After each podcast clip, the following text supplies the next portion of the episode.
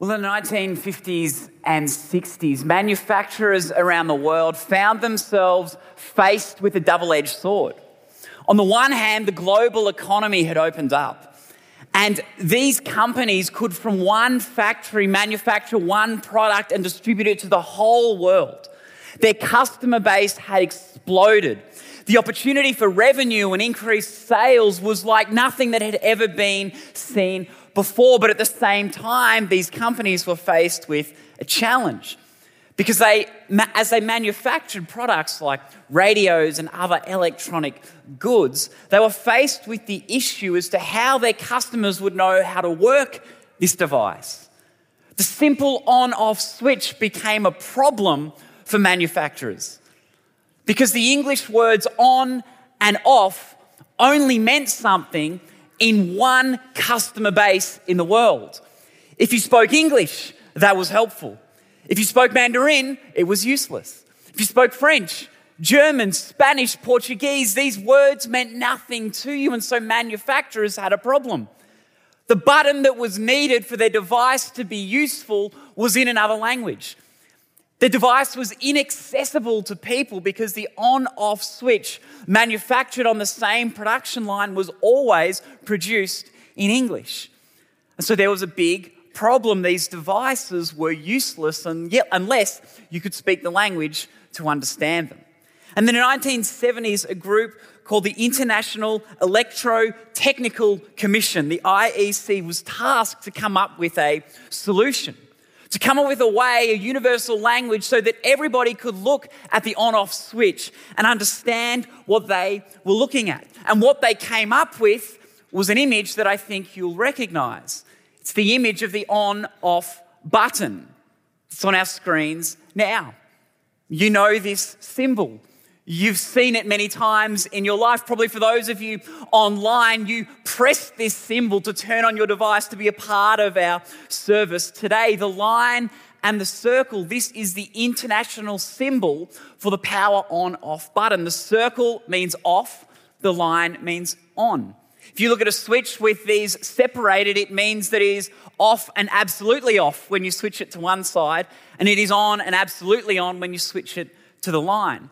When you see a symbol like this, what it actually means is standby. You can turn it on and off, but it's not the ultimate power source. You're going to need to go somewhere else to actually switch this device off. This is the power on off, but it's a standby symbol.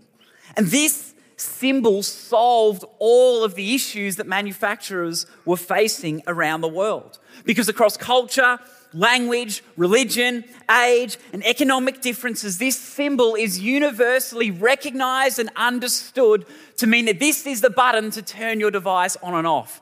Press this, and this device becomes helpful and useful to you. You see it many times a day. You don't think about it, you don't analyze it, it's just a simple symbol, but it has become synonymous with the on off button of an electronic device. This is the power of a symbol. A simple symbol communicates to us without words, without dialogue, without all sorts of other information, and it tells us what we need to know. A symbol can cross cultural, language, religious barriers, age demographics, economic status. A symbol has an ability to communicate with you no matter who you are.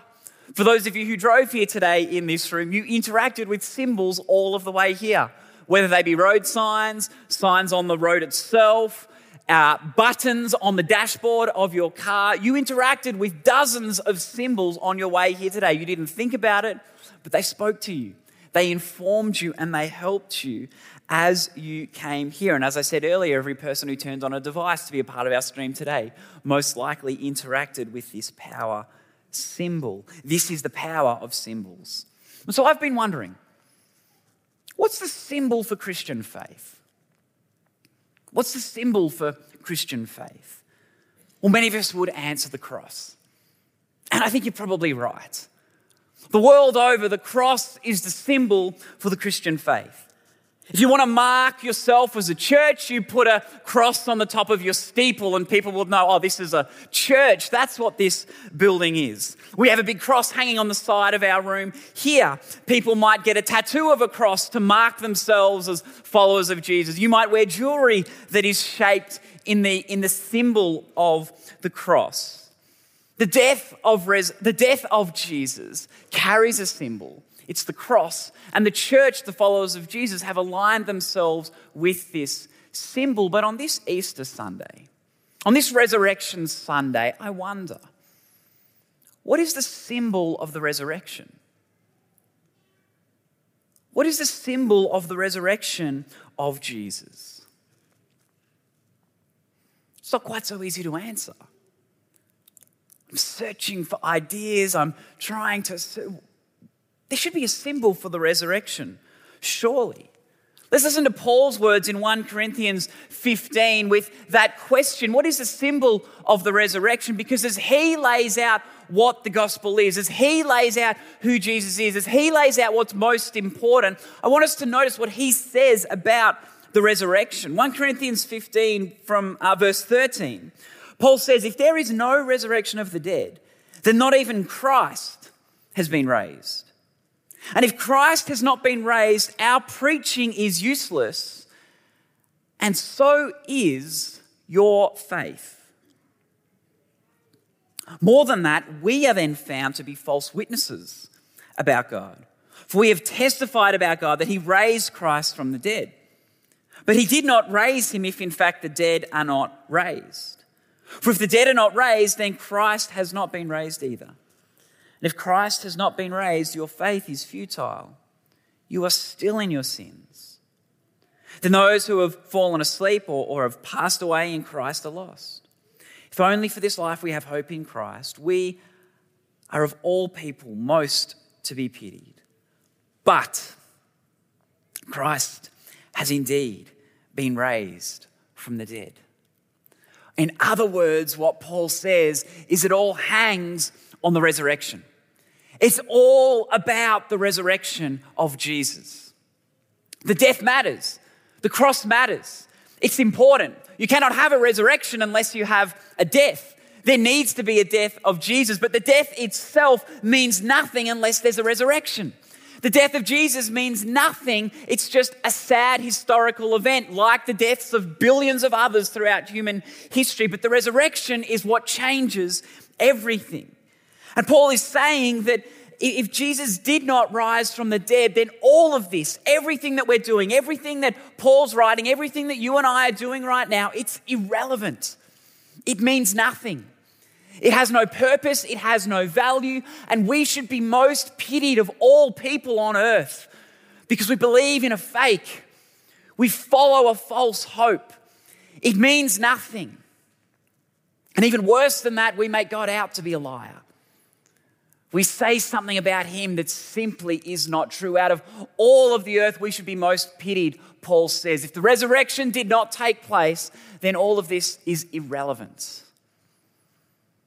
But if this impossible story happens, everything matters.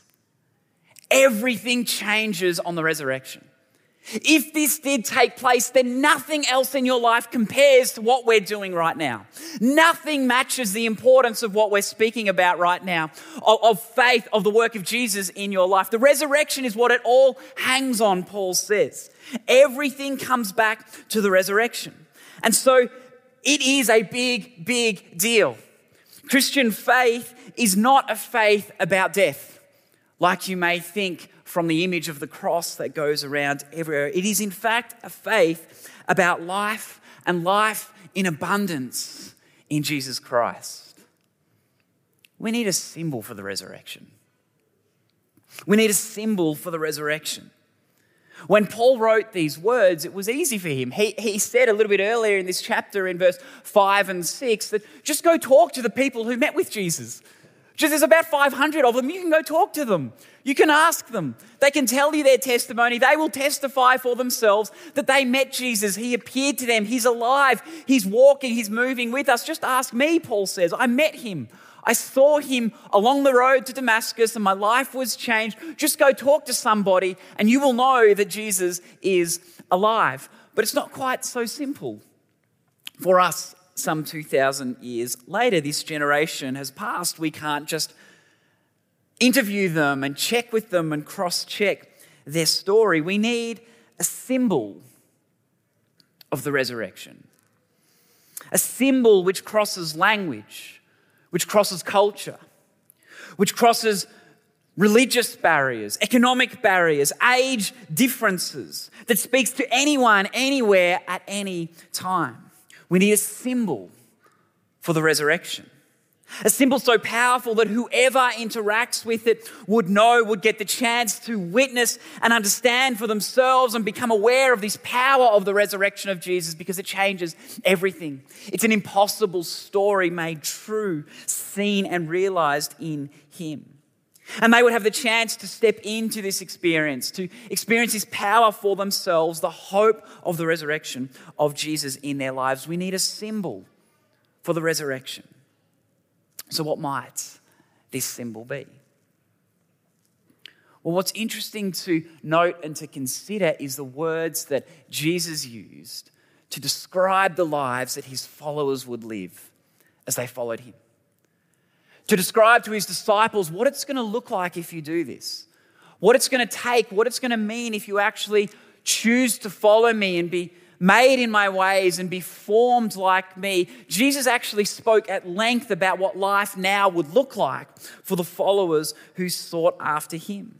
In Matthew 28, in Jesus' final words to his disciples after his death and his resurrection, his kind of final commissioning to them, he said them to go and, and to follow in his ways, to imitate him, to replicate all that he has shown his disciples, and to include others, to invite them onto the journey that others would be like him and that they would teach and guide and, and show others what it looked like to be Jesus. The call to his disciples in this moment is to embody him, to be like him, to be his presence in this world, and knowing that Jesus would be with them to the end of their days. In John 14, Jesus says, But I'm not sending you out on your own. I'm not leaving you to do this like an act of good moral or goodwill that you're going to have to find the strength within you to do it in your own ability. He says, No, I'm sending you an advocate.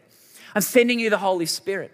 This Spirit will speak to you, will guide you, will show you my ways. He will remind you of all that I have said so that you don't have to do this in your own strength, but you can rely on the Spirit I give you, my Spirit, to strengthen and lead you. And just before this, in John 13, Jesus says to his disciples, People will know me by how you love one another. I will be seen in this world by the love my disciples show to each other, by the love my followers hold for each other, by the ways that they treat each other, by the ways that they care for one another, by their forgiveness, their grace, their empathy towards each other. The world will know me by how my disciples behave. And then there's a parable in Matthew 25 where that Jesus tells about the sheep and the goats. And to the sheep, the ones who are seen to be faithful and honoring and seeking of God and his ways, those that replicate Jesus' character and nature in this world. Jesus says to them that every act of kindness, every act of compassion, of generosity, of love done in the pursuit of me is like you did it for me. Every time you cared for the least of these, you cared for me. In other words, Jesus is saying, when you embodied me in this world, I was seen. When you acted in love and in compassion, I was noticed. I was felt. I was experienced. I was seen. I was understood. When you cared for the least of these, you cared for me. When you stepped into my image and followed in my ways, you stepped into my footsteps. You became my disciples. These are the calls of Jesus towards his followers. This is the kind of life he calls his church to step into. Because, see, Jesus did not appear in resurrected form once or twice, and then that was the ultimate plan, and then he ceased to appear. Instead, the point of the resurrection is that Jesus would appear in this world each and every day. That he would be seen in this world every day. That he would not appear once and then never again, but he would appear in resurrected form through those who seek to call on his name, through those who follow him, through those who embody him in this world, that we would be the form of Jesus in this world. Our lives are to be the symbol of the resurrection. Our lives are to be the ones that show and reveal this impossible story and not just speak of it, but allow it to be felt, to be sensed, to be experienced. That the world would be on the receiving end of this resurrection hope, of this resurrection truth when they come into contact with the lives of the followers of Jesus. That we are to be living, breathing experiences which speak to this truth. Feeding the hungry, clothing the naked, caring for the sick, offering homes for the homeless, hospitality to those that are broken. We are the living symbol of the resurrection that is intended to cross language, culture, religious boundaries, economic boundaries, age divides, whatever it may be, the followers of Jesus, his church, you and I, friends, we are called. Our lives are shaped to be the symbol of the resurrection that would be noticed and revealed and understood quickly and easily, no matter the context. That when love is experienced and when love is given in the name of Jesus, it would speak and speak powerfully. This is what Jesus always intended. You see, the symbol of the resurrection, it's not just something you can wear around your neck. It's not just a trophy that you can hold. It's not just a, a, a, an image that you can place on the steeple of your building that says, hey, everybody, this is truth. It's more than a phrase, a creed, a declaration of faith, or a religious practice. These are easy things to do. These are simple. These cost me nothing. They don't speak anything profound, actually, they're just an empty symbol. But the symbol of the resurrection, the resurrection that changes all things, is one that works on me, that changes me. It's not a simple outside of me object, it's an inside transformation that takes place, that grabs hold of me. The symbol of the resurrection is an all of life, all encompassing, overwhelming experience of a God who seeks us out, who loves us profoundly, who chases after us and molds us into his ways to become his form, his character, his nature in this world. The symbol of the resurrection is a life changed and made whole in Jesus.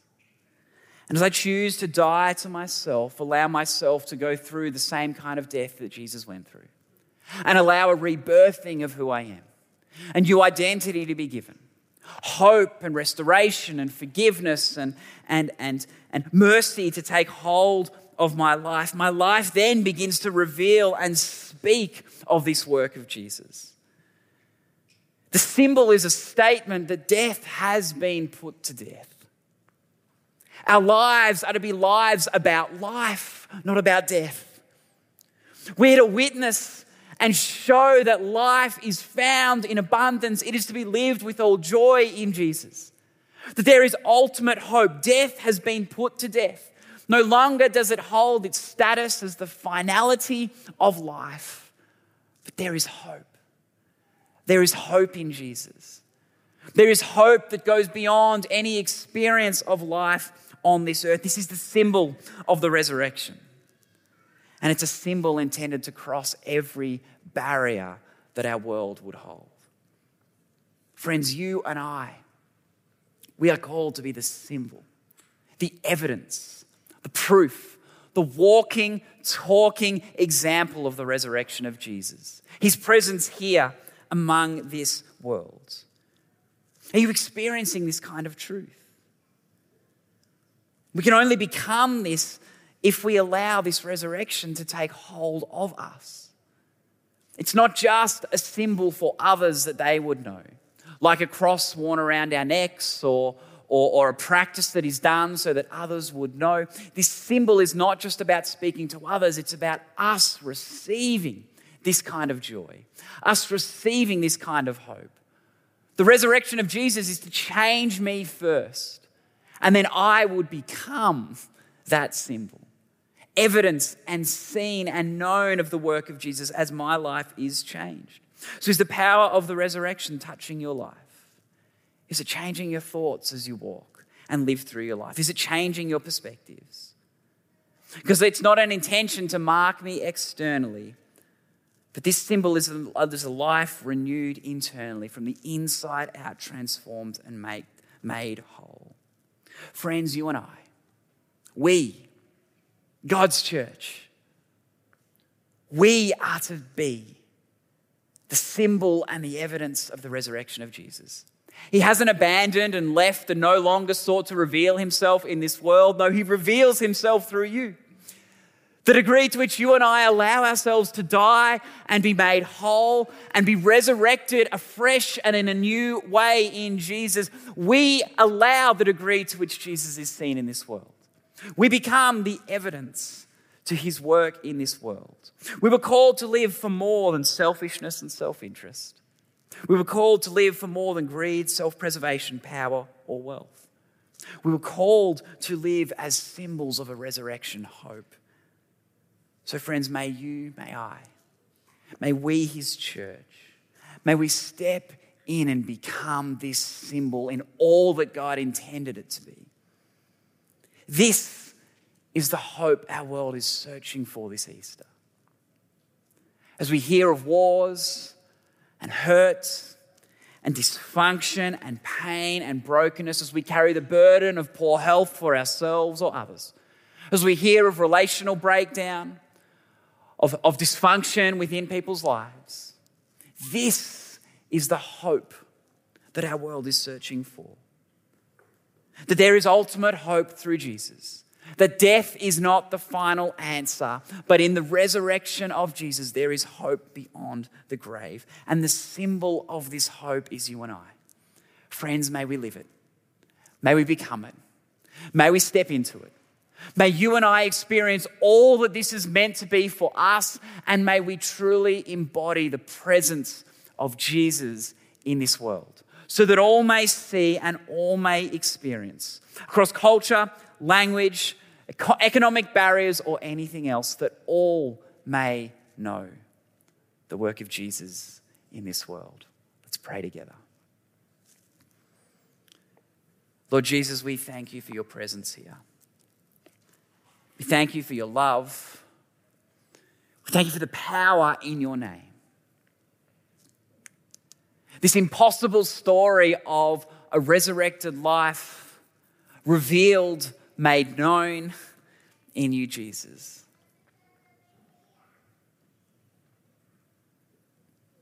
And as we sit in your presence today, we are reminded that this is not just a story outside of us, a story that we might ascribe to, believe, and, and, and declare externally.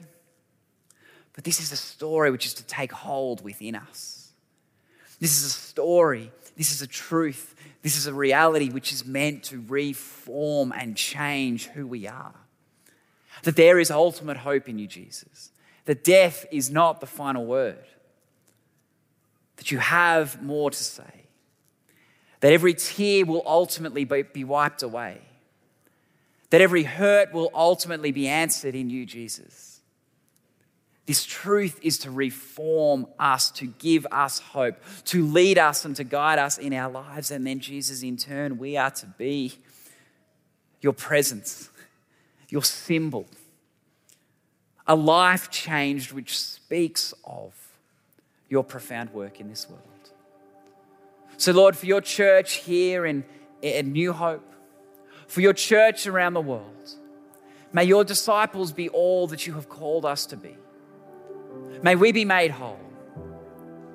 May we speak of the profound love and grace, the forgiveness that we have received, and may we pass that on. May your resurrection not just be heard of, but experienced and received.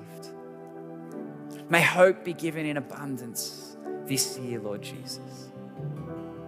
May all see, may all know, may all experience a hope beyond measure, a hope beyond reason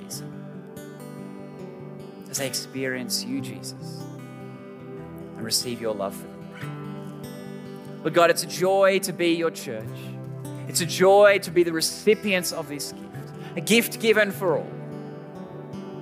So mold us, shape us, make us more like you this week, this month, this year. Use us, Lord God, to speak and to show your ways to this world. We pray this in the name of Jesus. In the name of Jesus, which conquered death. In the name of Jesus, which continues on today. In the name of Jesus, which offers all hope. We come to you, we worship you, and we honor you now.